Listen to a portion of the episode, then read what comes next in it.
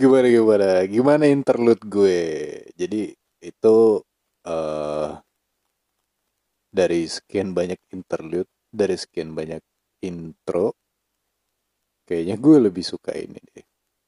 Eh uh, mungkin buat yang tahu ya tahu itu uh, intronya apa ya. Eh, tapi nggak masalah lah maksudnya iya ya bagus-bagus aja kan nggak masalah. Jadi eh uh, ngomongin apa ya hari ini ya?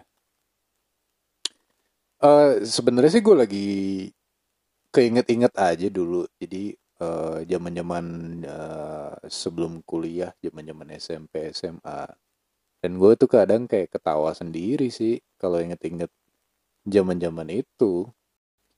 Ya dulu tuh banyak banget sih uh, banyak banget pengalaman-pengalaman yang yang lucu yang uh, sampai sekarang tuh kalau diinget-inget lagi ketawa juga ya.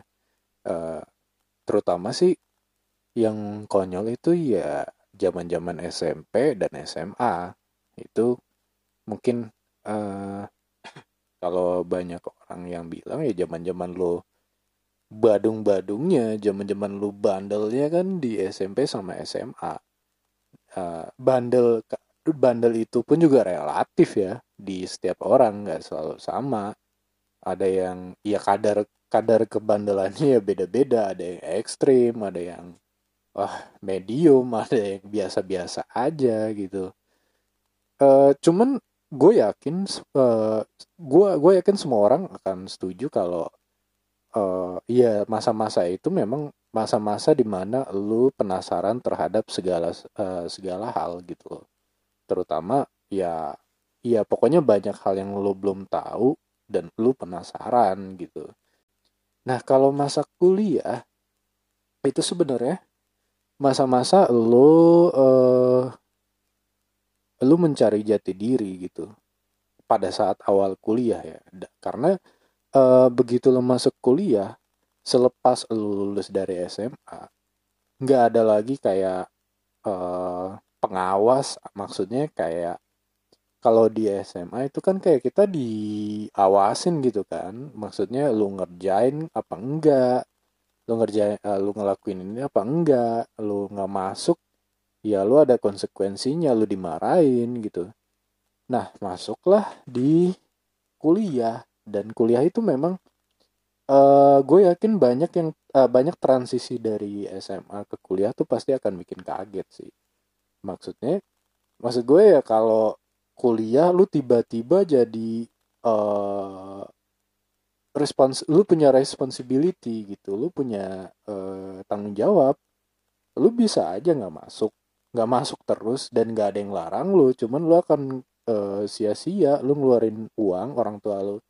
Kalau misalnya uh, lu bisa ngasilin duit untuk biaya kuliah ya lu pasti sayang juga tetap lu pakai uh, duit orang tua ya ya pasti orang tua lu nggak inilah nggak nggak mau lah kalau sampai anaknya uh, kuliahnya sembarangan gitu. Jadi uh, gua rasa uh, zaman zaman kuliah sih zaman zaman zaman bader zaman zaman bandel ya memang zaman kuliah iya. Cuman beda beda genre beda genre bandelnya kalau di zaman SMP uh, gue gue akan ceritain salah satu yang uh, ya ya tipikal anak pada saat itu ya.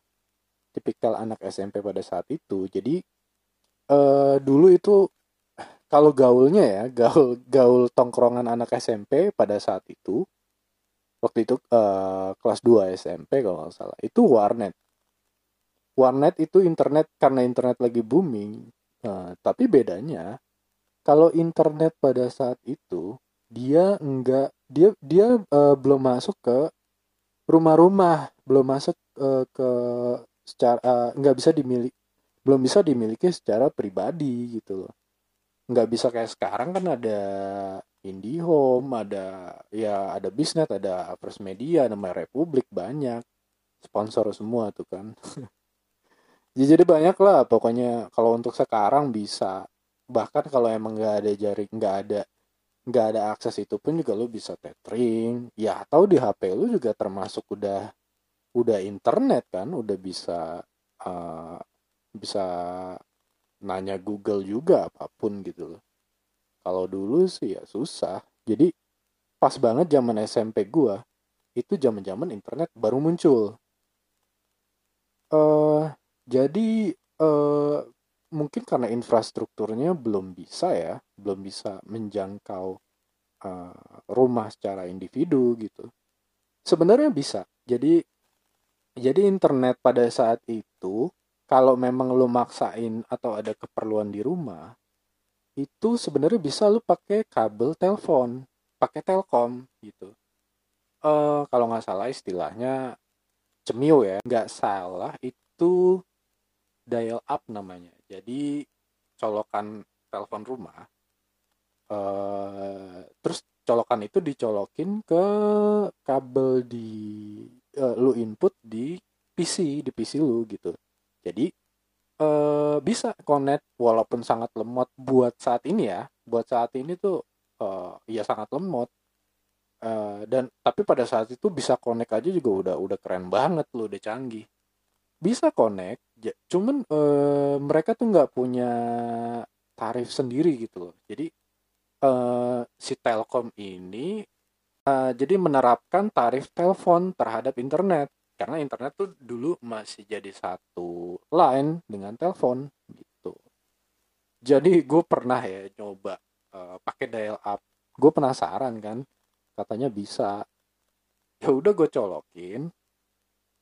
Ternyata connect jadi pada saat itu gue nggak tahu akan konsekuensinya gitu. Ternyata memang uh, biayanya tuh lebih mah bahkan lebih mahal dari telepon doang dari sekedar telepon gitu. Jadi uh, pas di akhir bulan nyokap gue ngecek ngecek. Nyokap gue kaget gitu loh. Dengan tagihan kok nggak biasanya kayak gini gitu. Sedangkan telepon telepon rumah tuh uh, jadi lu lu kalau yang pada saat itu uh, buat lo yang seusia gua pada saat itu pasti tahu tuh bahwa orang tua lu uh, demi supaya kita nggak bisa seenaknya pakai telepon itu dikunci. Jadi telepon dulu tuh bisa dikunci. Uh, ada kunciannya ada ada kunci secara fisik ada kunci di telepon itu juga ada kunci. Jadi lu mencet mencet angka berapa ya juga nggak nggak keluar gitu cuman bisa menerima aja. Nah, iya jadi uh, ya lucu aja sih sampai soalnya biaya telepon juga dulu kan mahal. Gue coba lah di uh, di situ akhirnya gue ngomong. Di situ akhirnya gue ngomong sama gue akhirnya ngaku juga sih. Dan gue juga kaget gila mahal banget bisa segitu kan cuman internet 30 menit gitu loh akhirnya gue udah nggak lanjut lagi gila mahal banget itu. Uh, ya udah akhirnya balik lagi ke warnet ke warnet lagi. Jadi dulu tuh waktu ada warnet di deket deket deket sekolah gue nama warnetnya Q gue masih inget qq.net jadi dulu tuh uh, kalau yang namanya warnet itu selalu ada .net gitu. Gue nggak tahu kenapa uh, awalnya itu seperti apa. Misalnya kayak uh, apa-apa.net gitu, ozone.net gitu. Nah waktu itu namanya qq.net, inter uh, warnet pertama yang uh, yang pernah gue datengin. Jadi uh, warnet ini adalah uh, punya abangnya teman sekelas gue. Nah teman gue namanya Kiki. Makanya uh, gue nggak ngerti ya yang punya abangnya tapi jadi nama warnetnya nama dia jadi QQ itu dari dari apa namanya dari nama si nama adeknya gitu. Mungkin sayang banget kali ya sama adeknya nggak tahu juga sih. Nah eh, pada saat itu eh, nggak banyak yang bisa lo explore di internet nggak banyak.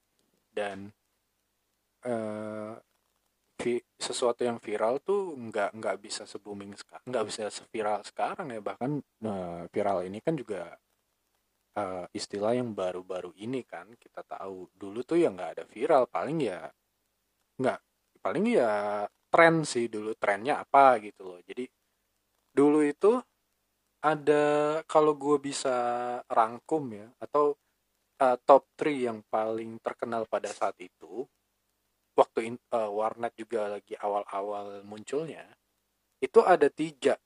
Bukan uh, ya ada tiga sih maksudnya bukan bukan semuanya bukan based on internet ya tapi yang based on uh, lah gitu. Jadi dulu tuh ada namanya MIRC uh, singkatannya gue lupa ya pokoknya dulu tuh ingetnya main MIRC gitu main MIRC wah itu udah udah sekarang tuh kalau lo main uh, main sesuatu yang viral lah main uh, jadi dia tuh kayak random chatting. Mungkin kalau sekarang ada tuh uh, random chatting juga. Kalau nggak salah namanya uh, Omegle bacanya gue nggak tahu ya spellnya gimana. Omegle atau Omegle gitu. jadi chat with stranger gitu. Cuman uh, kalau di apa namanya kalau di yang sekarang ini yang uh, random stranger gitu itu ya uh, lebih ke arah yang negatif negatif parah. Malah gue juga uh, apa namanya uh, gue pernah nyoba tuh random random stranger itu tuh yang omega omegle itu kan. Pas gue buka isinya cowok pada coli semua gitu. Mana ceweknya gitu. Ada ceweknya satu dua tapi kan gue nggak tahu itu real apa enggak apakah cuma rekaman video. Isinya cowok isinya pada BJG semua pada coli semua anjir. Jadi jijik juga. Jijik banget kan ngelihatnya gitu. Nah itu beda. Beda sama pada saat itu zaman zaman MIRC jadi MIRC ini dia lebih lebih positif sih pada saat itu. Jadi uh, yang main juga yang main juga kalangan kalang di semua kalangan ya. Yang yang yang apa namanya yang up to date lah sama sama sama segala sesuatu gitu. Dan pada saat itu positif banget. Bahkan MIRC itu bisa dibilang uh, buat gue sendiri juga. Jadi MIRC itu buat gue sebagai platform untuk belajar bahasa Inggris. Karena ya lu juga tahu kan kalau lu mau belajar suatu bahasa bahasa apa pun itu lu harus komunikasi. Agak sulit ya kalau misalnya belajar bahasa pakai pakai online. Ya sekarang sih banyak sih metode-metode belajar bahasa tuh pakai online yang uh, virtual kita ngeliat conversation. Tapi kita bicara masa lalu masa masa lalu lagi. Pada saat itu gitu. Pada saat itu memang ada kalau mau belajar bahasa Inggris uh, dulu apa ya Primagama bukan Primagama sih kayak bimbel biasa ya. Uh, Cambridge sih. Dulu gue juga pernah nyoba di Cambridge tapi uh, nggak pada saat itu kelas conversation nggak sebanyak sekarang. Dulu tuh masih kaku banget di Cambridge. Ya lu bisa lulus bagus bisa. TOEFL oke. Okay. cuman conversation nggak bisa. Nggak nggak nggak terlalu difokuskan pada saat itu ya. Kalau sekarang sih udah semuanya udah canggih lah. Uh, jadi MIRC ini platformnya gue lupa ya. Gue rasa sih platformnya itu dari Yahoo juga dari Yahoo Messenger kok nggak salah. Jadi dia tuh kayak ada kayak ada dia uh, uh, disclaimer dulu ya. Jadi MIRC itu dia nggak visual. Dia kayak teks doang chat doang dengan random stranger. Kita nggak tahu dia siapa di mana kita juga nggak tahu. Jadi semua itu berdasarkan uh, kejujuran aja gitu ngomong uh, jadi ya lu cowok apa cewek? Kalau dia kalau lu ngakunya cowok ya percaya percaya aja karena nggak ada bukti kecuali lu meet up. Kalau itu pun juga kalau lu di negara yang sama bahkan kalau lu di kota yang sama gitu loh. Jadi dia tuh berbasis server ada room roomnya juga. Gua rasa itu kayak uh, foundernya. Jadi uh, kayak uh, awal dari semua uh, jenis room gitu loh jenis chat yang ada sekarang yang kayak kalau sekarang kan ada Bigo ada apa lagi ya? Ya ada macam-macam lah. Itu awalnya pasti atau kayak sekarang Tinder gitu ya. Kalau Tinder swipe kanan lu suka swipe kiri lu nggak suka gitu. Itu pasti awalnya dari MIRC karena dia tuh founding fathernya lah gitu. Ah konsepnya dari situ. Jadi uh, ah, ini banyak banyak ininya sih ya banyak istilah-istilahnya yang ngetren pada saat itu sih. Kemudian juga selain MIRC nanti gue nanti kita akan bahas tentang MIRC lebih dalam ya. Kemudian ada pada saat itu search engine pun belum seperti sekarang bukan belum seperti Google kayaknya belum ada. Google itu kan datangnya ingin Yahoo. Jadi dulu tuh Yahoo kalau misalnya uh, search engine-nya dan search engine search engine-nya juga nggak seperti sekarang secepat sekarang nggak seakurat sekarang. Sama Winamp dulu tuh Winamp uh, sesuatu hal yang uh, kalau lo punya itu lo berasa asik lah berasa gaul lah gitu. Karena Winamp itu ya ada playlist playlistnya skin skinnya juga bisa lo ganti. Dan playlist itu kayak menunjukkan siapa lo gitu. Jadi orang tahu playlist lo gitu ya sama sih. Seperti sekarang cuman kan sekarang platformnya lebih banyak. Jadi tiga tiga aplikasi ini menurut gua adalah uh, aplikasi yang menjadi basis uh, aplikasi apa pun, aplikasi sosial apa pun sekarang gitu. Dari MIRC itu MIRC itu untuk yang aplikasi kayak yang ber bergenre uh, apa ya cari jodoh kali ya mungkin atau ya pokoknya untuk uh, punya banyak temen lah selain MIRC ada tuh Friendster nanti coba kita kita agak sedikit ngobrolin tentang Friendster Yahoo itu awalnya sebagai search engine. Gue nggak tahu sih sebelum Yahoo ada apa enggak. Gue rasa ada search engine, cuman gue nggak ngerti, nggak nggak nggak nggak tak nggak nggak nggak inget namanya. Sama Winem ya itu ya cikal bakalnya ya sekarang banyak playlist, banyak music player juga kan kayak Spotify, kayak Apple Music dan macam-macam gitu. Nah, terus uh, selain tiga aplikasi itu, pada saat itu juga game online belum terlalu populer guys. Jadi game online itu baru populer pas gua selesai SMP kelas 3 SMP gitu. Nah itu zaman zaman gua game online mulai masuk racunnya udah mulai banyak banget gitu. Jadi uh, di kelas 3 itu warnet udah mulai upgrade udah mulai level up. Itu mulai ada game-game walaupun bukan uh, e-sport ya. Kalau sekarang kan kayak ada warnet khusus khusus e-sport. Nah kalau dulu tuh ya warnet biasa cuman ada gamenya gitu. Dulu tuh game yang paling awal-awal terkenal dan cukup lama juga ininya uh, cukup lama juga uh, antusiasnya gitu loh itu Counter Strike sekarang juga masih ada Counter Strike uh, apa ya namanya Condition Zero ya kalau nggak salah. Kalau dulu Counter Strike uh, Counter Strike aja sih. Tapi ada juga setelah itu beberapa kayak beda-beda juga sih kayak uh, 1.5 apa apalah gitu nggak ngerti. Tapi awal CS itu keluar, Counter Strike itu keluar happening banget sih. Cuma lagi-lagi masalahnya ya sama seperti masalah sekarang. Dulu tuh banyak yang pakai cheat. Dan pada pada goblok juga sih pada gak emosian sumbu pendek juga sama kayak sekarang. Lu main ML juga uh, lu salah dikit lu nubi sedikit abis lu dikatain dianjing-anjingin. Sama kayak di sama kayak misalnya lu main di apalagi PUBG kalau misalnya ML Mobile Legend itu masih kata-kata cuy. Nggak nggak live ngomong gitu. Lu coba deh main PUBG dan lu masih baru gitu loh. Dan lu di terus lu satu tim sama bocil. Bocil-bocil SD bocil-bocil bangke emang. Kalau nggak kalau ngomong tuh sembarangan. Mau bales tapi lu udah tua ya kan tapi dia kurang ajar gitu. Ya sama. Dulu juga gitu. Cuman dulu lebih realis bukan realistis lebih ya kalau ngatain lu bisa sampai ribut fisik juga bisa karena game C game ini game Counter Strike ini pada waktu itu gamenya bersifat LAN game. Bukan game online secara global kayak sekarang ya servernya Asia servernya Eropa enggak. Dulu tuh kebanyakan mainnya uh, kompetisi uh, di dalam satu ini satu warnet lah gitu satu ruangan LAN game pakai kabelan gitu. Ya, jadi itu uh, Counter Strike ya. Jadi game pertama yang awal setahu gue ya yang yang booming banget. Nah terus uh, oh ya dulu tuh ada pada saat pada zaman itu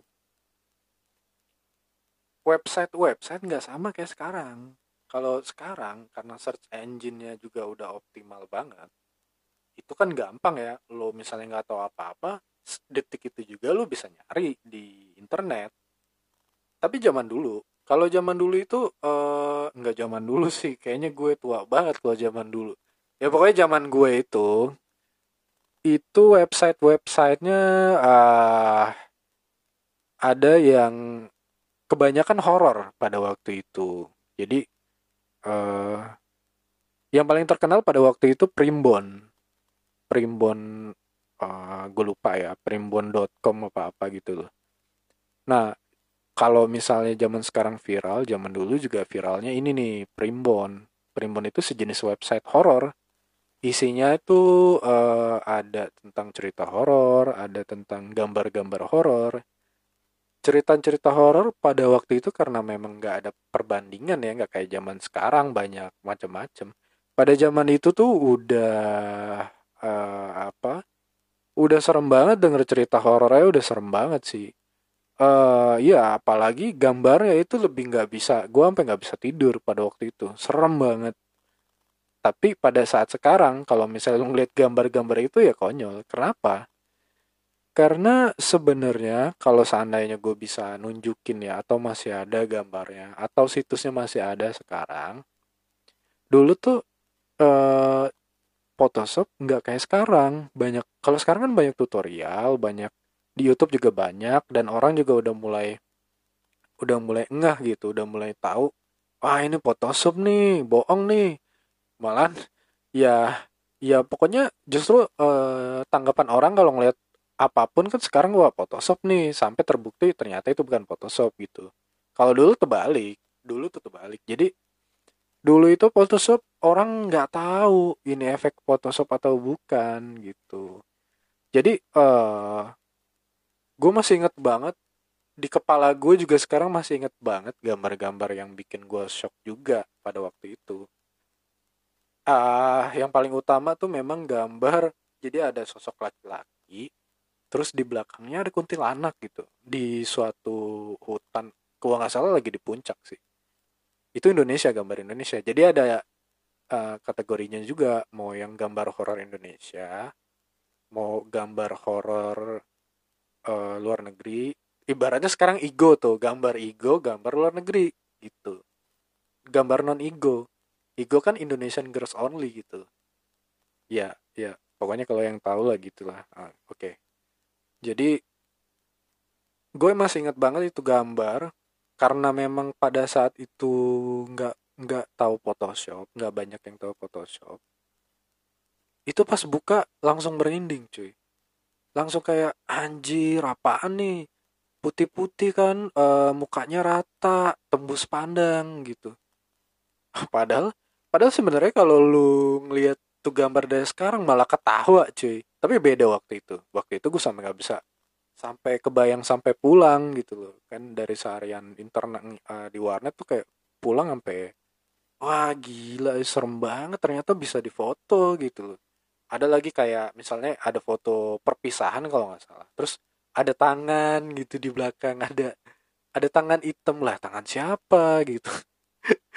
Pada saat itu tuh udah udah udah ini banget sih udah serem udah serem banget itu parah. Jadi iya teknologi berpengaruh banget sih uh, wawasan gitu ya. Dulu tuh masih nggak masih nggak nggak ngerti. Jadi dulu tuh memang si di warnet uh, eh, QQ ini warnet kiki.net itu memang gue uh, sama abangnya sama abangnya si Kiki ini diajak untuk kayak bilangnya apa ya ya sebenarnya sih bukan pekerjaan juga cuma iseng-iseng aja jadi gue jaga warnet gitu. Uh, eh, gue mikir juga banyak benefit juga yang gue dapet jadi uh, bisa ngeprint gratis karena warnet itu untuk dulu gue nggak gue gue nggak tahu ya kalau sekarang. Sekarang itu kan udah nggak ada sih warnet jarang banget. Tapi memang dulu warnet itu nggak cuman warnet. Jadi dia tuh uh, nyampur uh, jadi dia kayak stationery juga. Ada fotokopi ada fotokopi ada ngeprint. Ngeprint tuh dulu nggak segampang sekarang bro. Dulu tuh susah.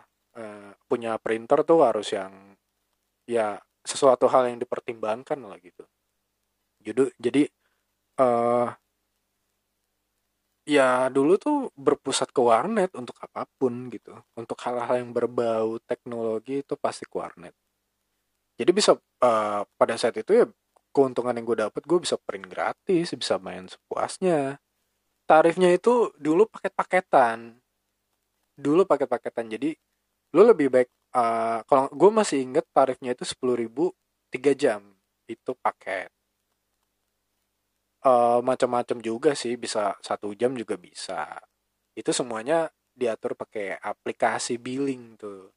Gue yakin lu masih pada ma masih pada inget tuh aplikasi billing yang backgroundnya lumba-lumba.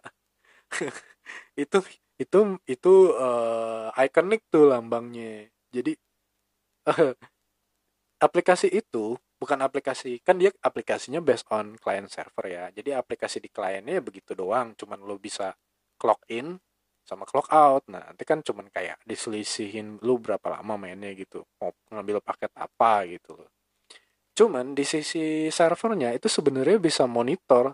Jadi si yang jaga warnet tuh sebenarnya bisa monitor apa aja sih yang sering di browsing sama si customernya ini sama usernya. Jadi sebenarnya apa pun yang dilakuin banyak, udah banyak yang nggak beres juga, banyak yang bukan sekedar bokep doang, tapi udah menyimpang banyak. Jadi uh, dan warnet itu juga seperti yang tadi gue bilang banyak fungsinya juga multitask multitasking juga. Dan warnet itu banyak banget didatengin sama cewek-cewek yang cakep gitu. Cewek-cewek cakep tuh banyak datang ke warnet dulu. Nggak kayak sekarang lah ya nggak perlu juga datang ke warnet orang dia HP juga ada. Dulu tuh cewek-cewek pada datang ke warnet cewek-cewek uh, kuliah cewek-cewek.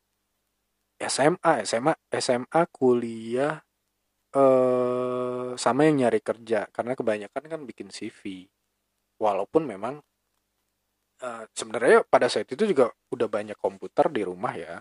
Cuman kalau pakai internet kan kayak lu bisa bisa apa namanya bisa template yang bagus CV-nya gitu. Nggak nggak gampang nggak bisa di rumah kalau di rumah lu punya aplikasi apa coba kan? Internet juga nggak ada paling word doang dikasih garis-garis gitu. Atau juga yang datang ke situ cewek-cewek tuh hanya sekedar browsing terus tugas kuliah dan sekedar cetak foto. Kebanyak juga sih yang cetak foto. Mau foto pas foto mau foto yang yang berdua sama pacarnya yang backgroundnya kaku banget tuh background warna gitu. Banyak. Dan dan biasanya foto dari HP sih walaupun HP-nya juga pada saat itu masih kayak 6600 kali yang paling bagus. Nokia-nya masih fotonya masih begitu lah.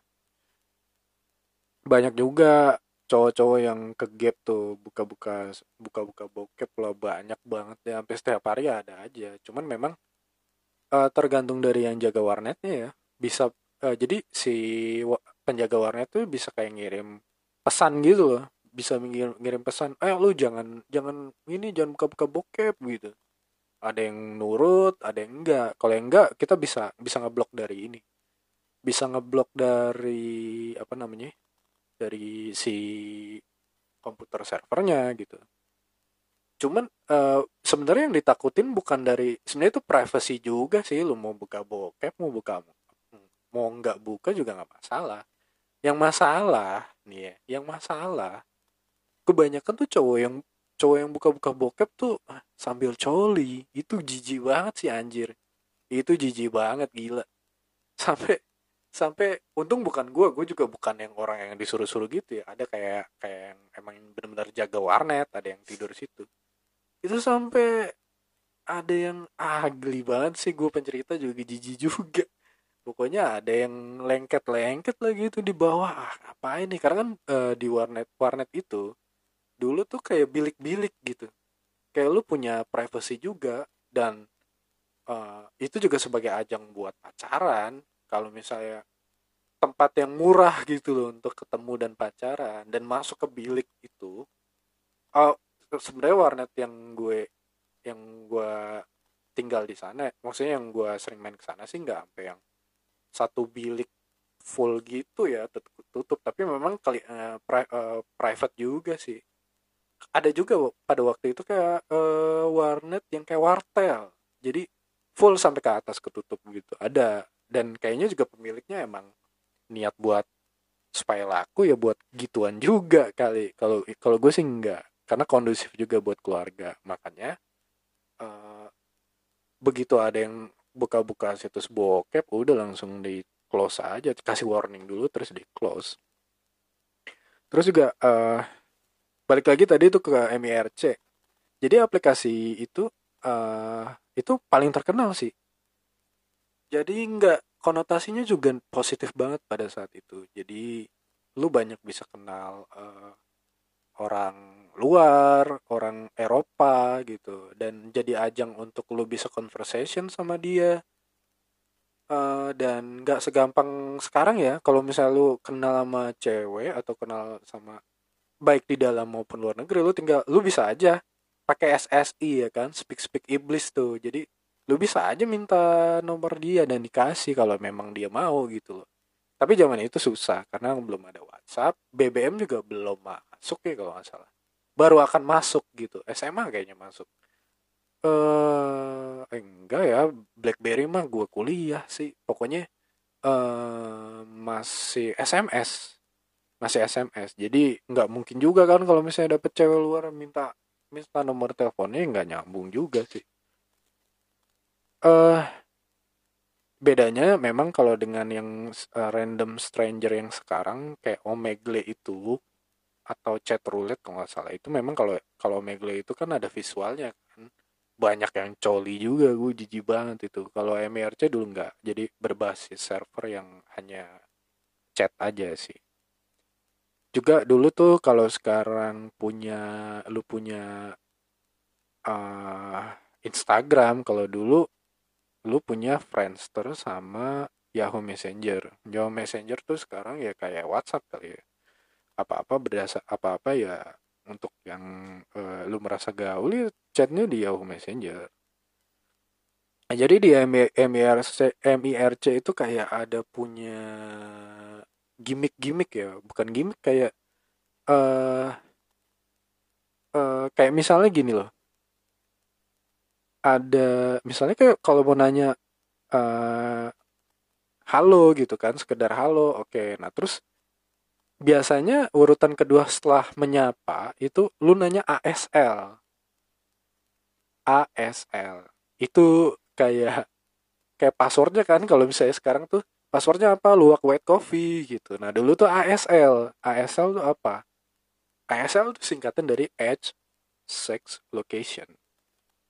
Jadi kayak ngerangkum ngerangkum biodata dari si yang jawab gitu loh. Umur lo berapa? Lo cowok apa cewek? Terus lokasi di mana? Gitu. Dan itu lo bisa buka banyak jendela bisa buka banyak chat gitu loh.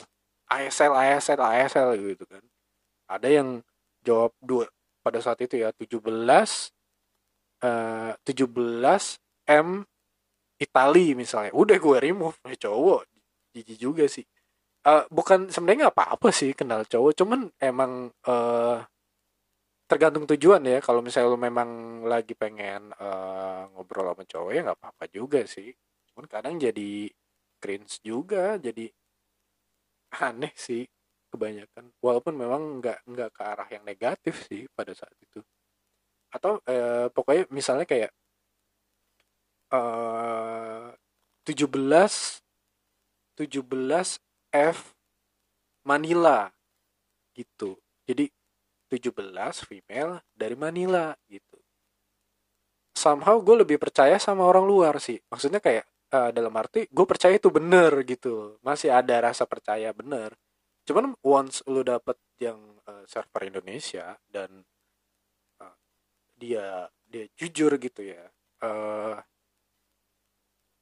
dan dia jujur gitu gue nggak yakin itu cewek. Gue nggak yakin itu cewek. Tapi kalau dia ngomong cowok ya jelas cowok gitu. Tapi kalau dia ngomong cewek gue female cewek gue nggak percaya sih. Ya karena dari mana bisa buktiin? Kecuali lu bisa ketemu langsung. Ada sih memang beberapa yang nggak banyak juga sih uh, cewek yang uh, memang gue setelah dari situ kayak berlanjut ketemuan gitu. Karena memang uh, satu daerah juga gue tinggal di Bekasi kan dulu. Jadi memang kebetulan uh, dia tuh tinggal di Bekasi juga. Di Duta Harapan udahlah ketemu kayak gitu. Dan udah nggak lanjut sih sekedar jadi temen aja. Karena nggak uh, dibungkus. Dulu juga nggak nggak ada bungkus bungkusan sih makan di tempat dulu sih. Oke jadi justru itu eh, kadang-kadang jadi sensasi sih. Sensasinya di situ kalau kita kita nggak tahu uh, dia bener apa enggak kadang cuman yang bermain di situ tuh cuman fantasi doang. Oh ini cewek. Oh ini ngejelasin gitu. Oh iya yeah, begini gini tinggi lu berapa? Lu tinggal di mana? Culture lu gimana di sana? Terutama kalau di di luar Asia gue selalu nanya culture ya karena memang gue juga pengen tahu dan memperbagus bahasa Inggris gue gitu. Cuman gue ada satu eksperimen dulu waktu main MIRC gue pura-pura jadi cewek. Apa sih respon kebanyakan cowok kan kalau jadi cewek? Kalau gue sih biasa-biasa aja ya maksudnya kenal ya udah gitu loh. Dan nanya-nanya begitu gue pura-pura jadi cewek uh, eh, ASL gue apa ya waktu itu ya? ASL gue uh, 20 age age-nya 20 20 F hmm, 20 F sin. Ngerti nggak lo artinya? 20 F sin. 20 female Singapura. Nah kan gue jadi pengen tahu uh, respon mereka kayak gimana. Ternyata ternyata banyak yang gila juga banyak yang psycho juga sih. Ada yang nanya gini loh uh, dia nanya kan uh, ASL gue jawab gitu kan kayak yang tadi lah uh, 20 uh, 20 F 20 F sin tahu nggak dia? Dia nanya apa lagi? What is your favorite underwear? Anjing